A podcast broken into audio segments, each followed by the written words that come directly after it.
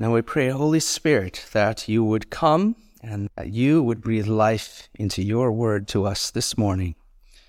Pray in Jesus' name. Amen. I woke up this morning and chose violence.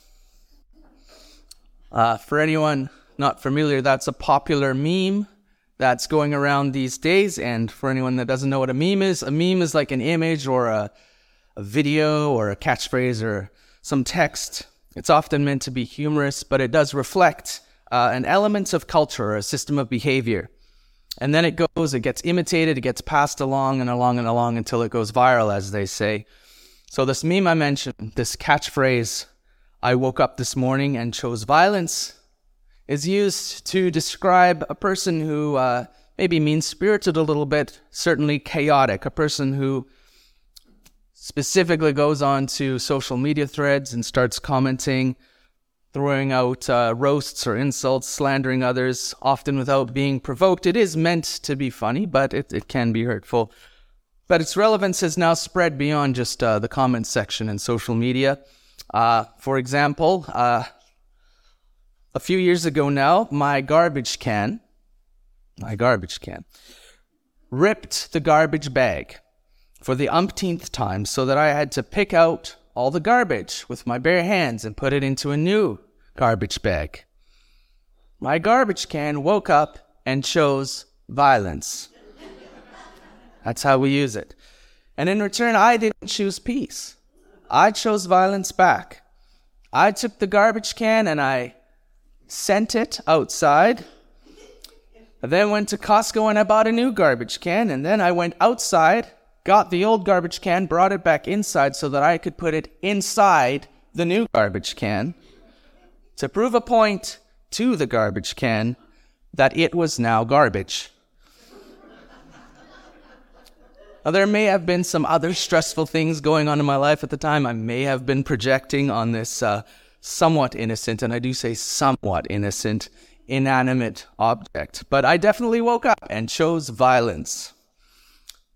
So, this meme, uh, it, it is meant as a joke, and we can joke about it, but like all memes, it does reflect an element in our culture violence, conflict.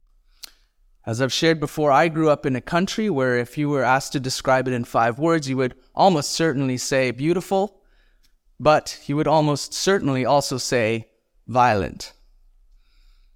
If we were to pick five words to describe Canada, we would probably also say beautiful, uh, but I don't think anyone would choose violent. Yeah, we do have a growing problem with violence here as well. It's just not as common. It's not as much of a focal point in our culture. It's not a part of our, our identity. I hope it never becomes so.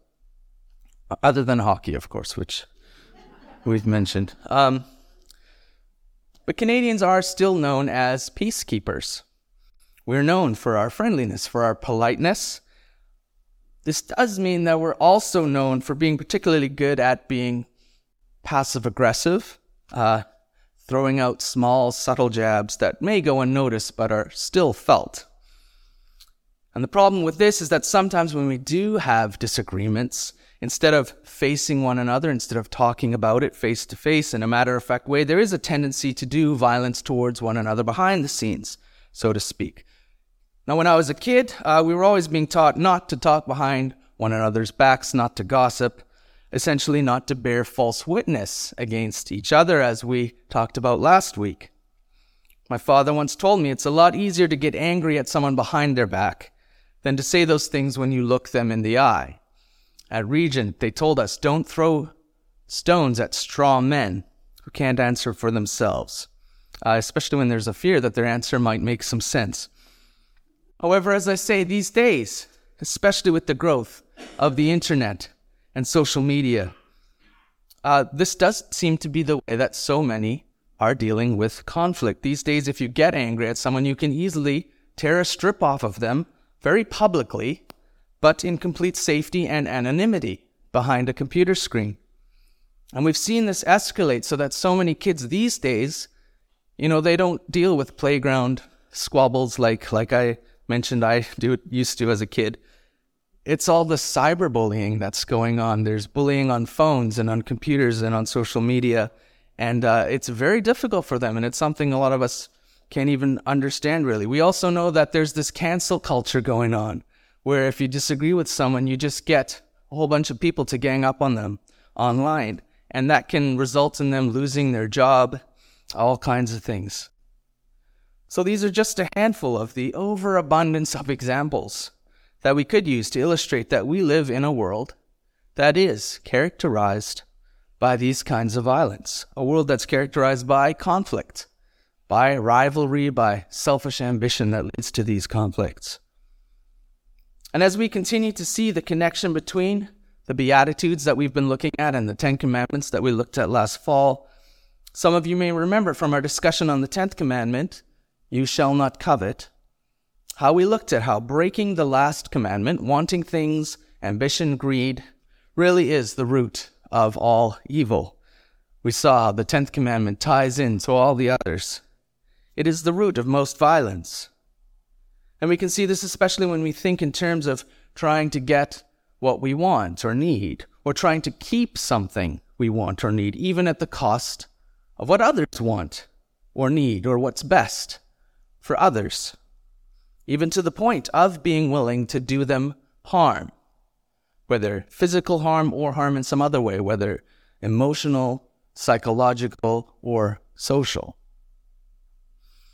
So today we turn to the seventh beatitude. We see what Jesus has to say about choosing violence, about conflict, rivalry, selfish ambition.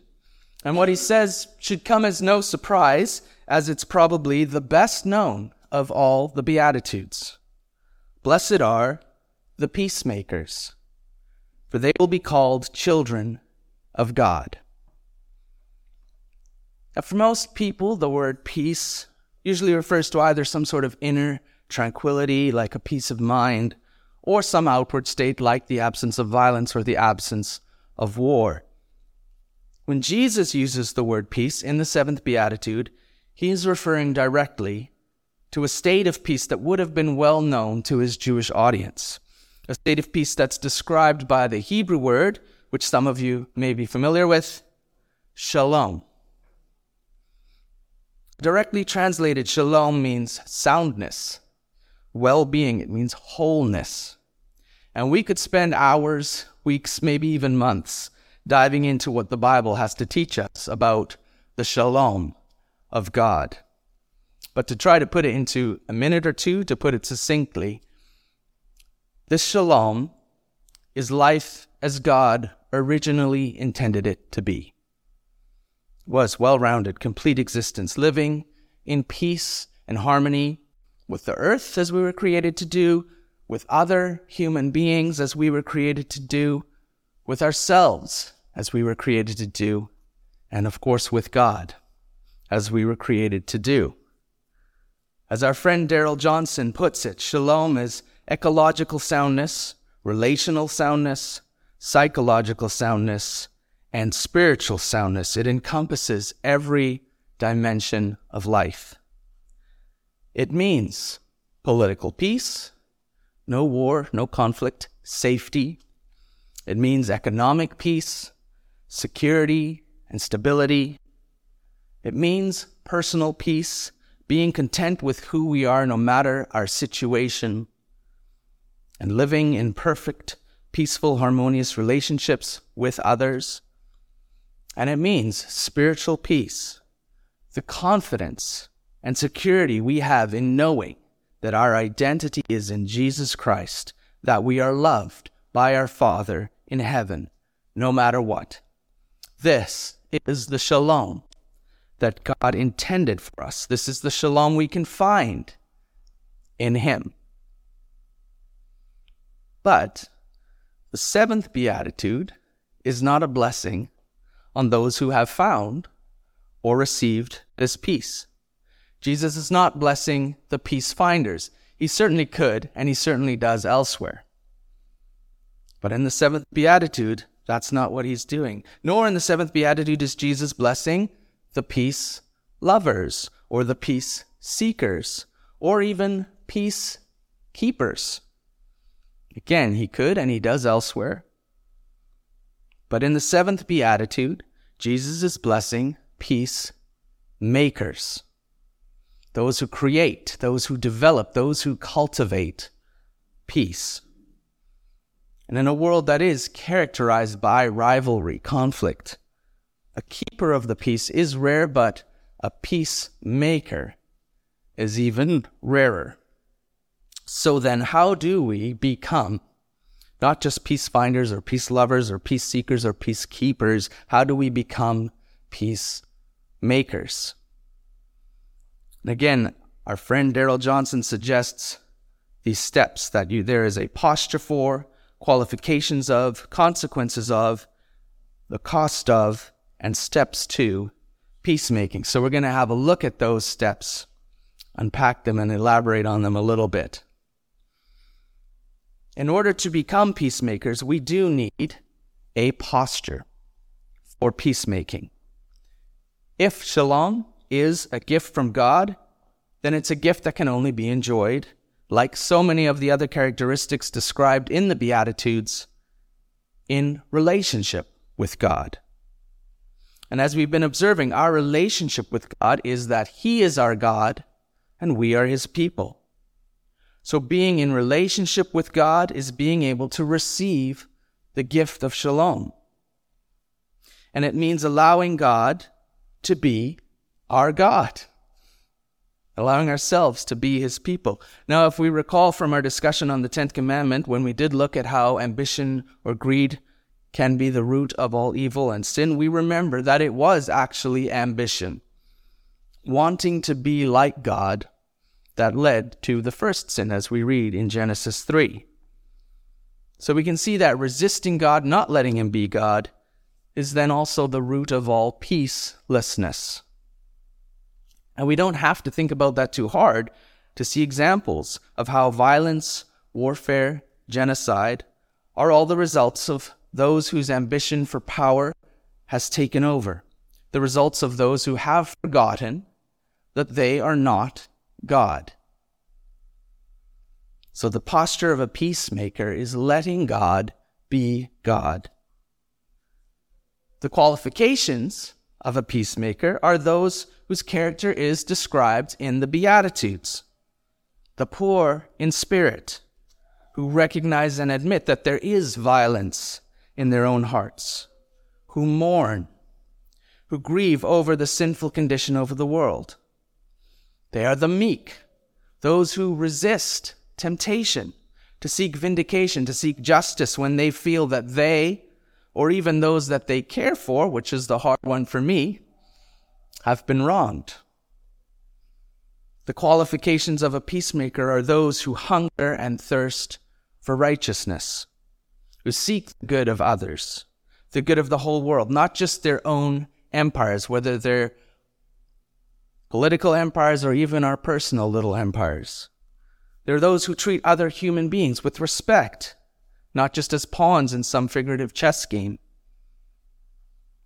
The qualifications of a peacemaker are those who are merciful, who don't need to give others what they may deserve, but instead give to others what they don't deserve grace, pardon, kindness, love.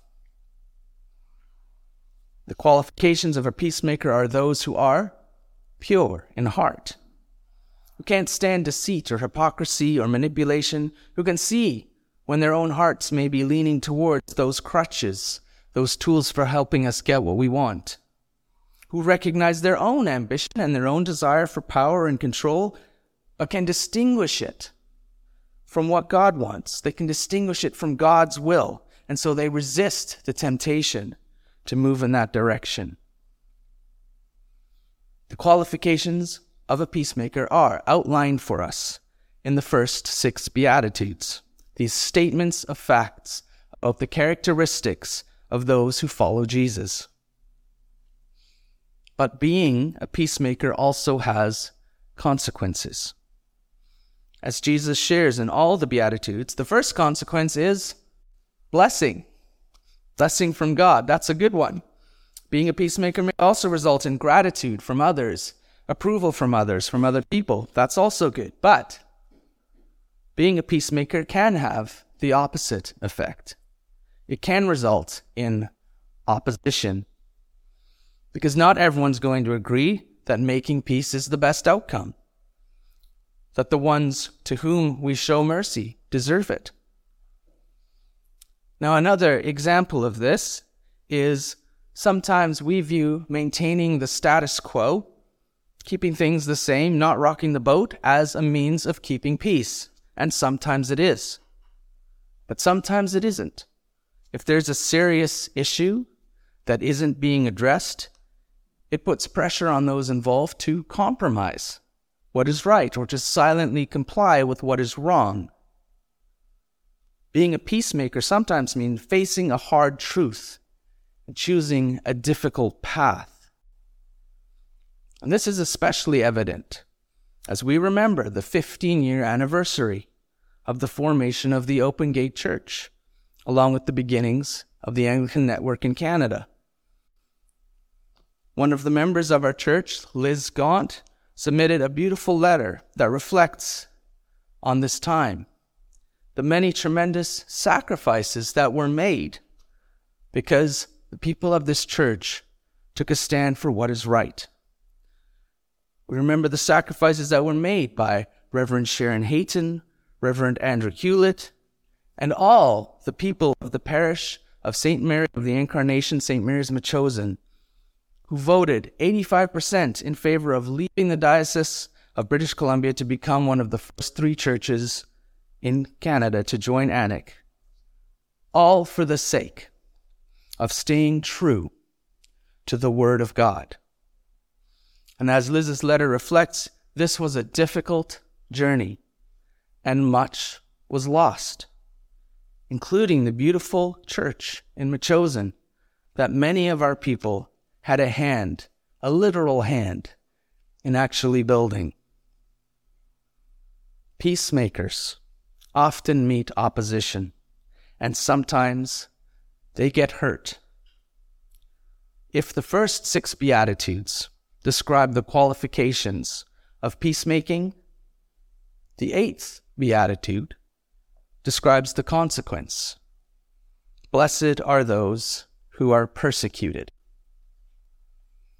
There is a cost of being a peacemaker.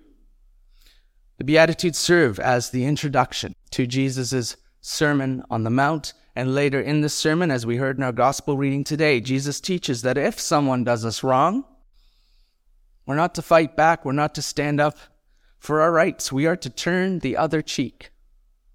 Rather than fight for what's ours, rather than fight for justice or even for our dignity, we are to humbly lay down our pride and take a beating, to take the bullets. Rather than seek conflict or vengeance, we are to love our enemies to pray for those who persecute us, seek to make peace. And this does often mean a sacrifice. It means being willing to give up what we want, what we love, maybe even what we need, for the sake of others. There is a cost. The German theologian Dietrich Bonhoeffer was known for taking a stand against the Nazis in World War II, even though it cost him his life. He concluded that the disciples of Jesus make peace not by choosing violence, but by choosing to endure suffering themselves rather than inflicting it on others. This is what Jesus is describing when he says we should make peace, that we should be peacemakers. Like so many things Jesus says, that is a lot easier said than done. Talk is cheap, actions speak louder than words. But of course, of course, Jesus didn't just teach, he didn't just talk the talk, he did walk the walk. When those who opposed Jesus had him arrested and hurled false accusations at him, he didn't fight to defend himself. He didn't even say a word when the soldiers beat him, when the crowd and even criminals mocked him, when his enemies had him nailed to a cross in humiliation. He could have called down an army of angels to defend him, but he didn't. He was willing to sacrifice everything to make peace. And Jesus, the Prince of Peace, defeated violence. He defeated our selfish ambition. He defeated sin. And he defeated the consequences of all of these death. So that even though, because of our selfish ambition, our desire to be like God, to resist God, to not let God be God, even though we have all separated ourselves from God and life with Him, in His infinite grace and mercy, He has forgiven us and invites us back into relationship with Him, with Him as our God and we as His people. But as the seventh beatitude explains, our relationship with God goes even beyond that. He's invited us to relationship with Him, with Him as our Father, and we as His children. Jesus shares, Blessed are the peacemakers, for they will be called children of God. The consequence for being a peacemaker is blessing, acceptance from God. And this blessing is that Jesus bestows this incredible dignity on ordinary broken human beings. He invites us to be called God's children. In Paul's letter to the Galatians, in which he deals with conflict over whether new Christians from non Jewish backgrounds should follow the Jewish laws of the Old Testament, Paul writes in Galatians 3, beginning at verse 26 So in Christ Jesus you are all children of God through faith. For all of you who were baptized into Christ have clothed yourselves with Christ. There is neither Jew nor Gentile, neither slave nor free, nor is there male and female, for you are all one in Christ Jesus. If you belong to Christ, then you are Abraham's seed and heirs according to the promise. As children of God, we share equal status in God's sight. And Paul goes on to say in Galatians 4 6, because you are his sons, his children, God sent the Spirit of his Son into our hearts, the Spirit who calls out, Abba, Father. This equal status in God's sight is not an equal, lowly, humble status.